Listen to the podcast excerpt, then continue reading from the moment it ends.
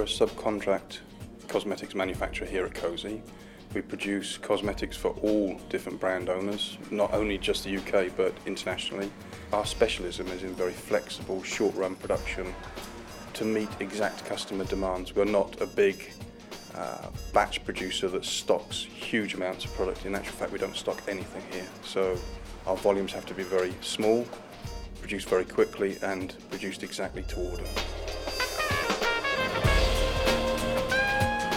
Strategy we adopted here, we initially labelled lean and the lean approach to doing business to try and get over to people that would use less resources to get the same amount of customer service, same amount of volume out.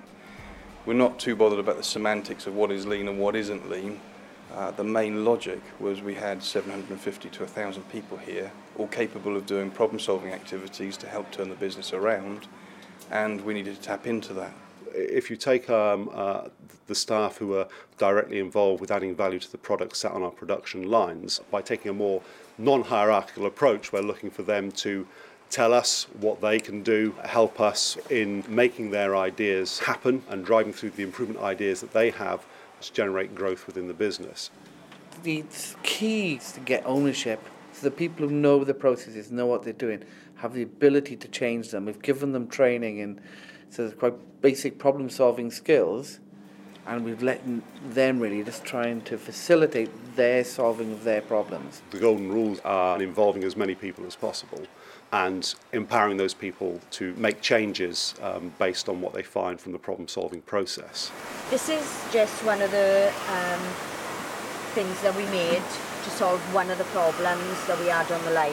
What was happening was the label line would stop because of the labels would run out but the dunk would still carry on going.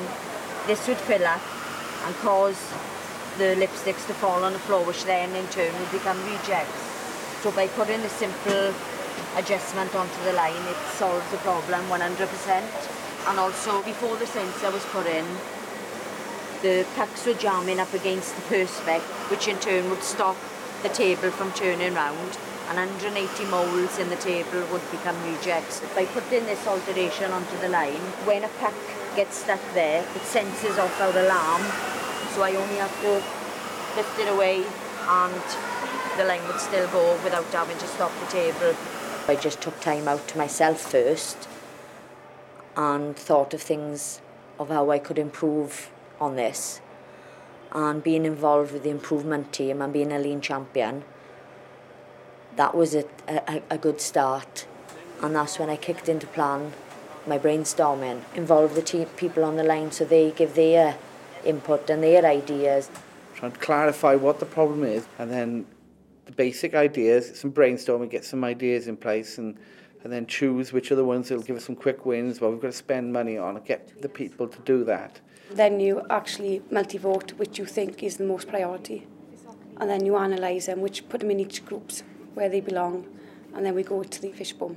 We just plot so many reasons and on, on the fishbone, and then you come to the critical ones. And then we have the five whys, which you ask yourself why five times to reach the root cause of the problem.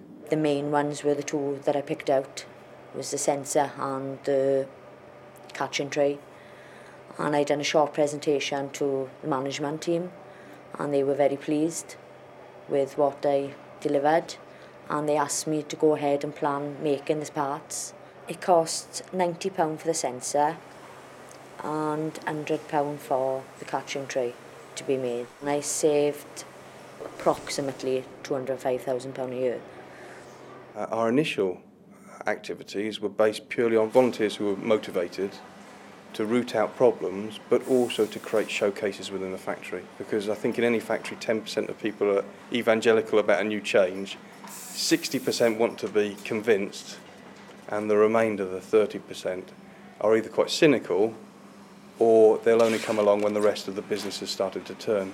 So we had the 10% all out there doing improvement techniques and showing their co workers that you could work in a different way and it wouldn't jeopardise what you do for, for a living. It can be a little bit scary. I think um, for certainly for the people, the supervisors on the floor who want to be a little bit more disciplined, it can be a little bit scary for them. So this whole process is a new culture.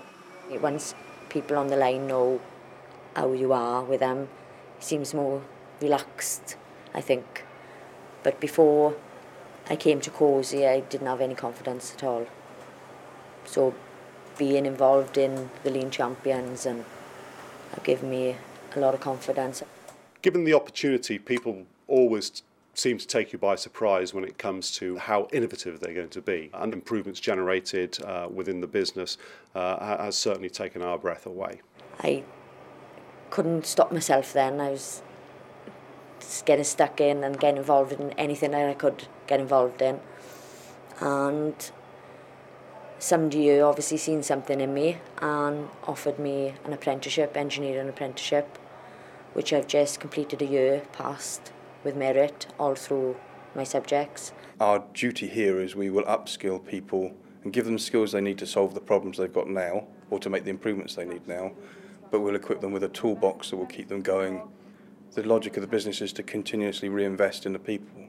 As a subcontractor, the only thing that differentiates us from our competitors is the quality of the people we've got.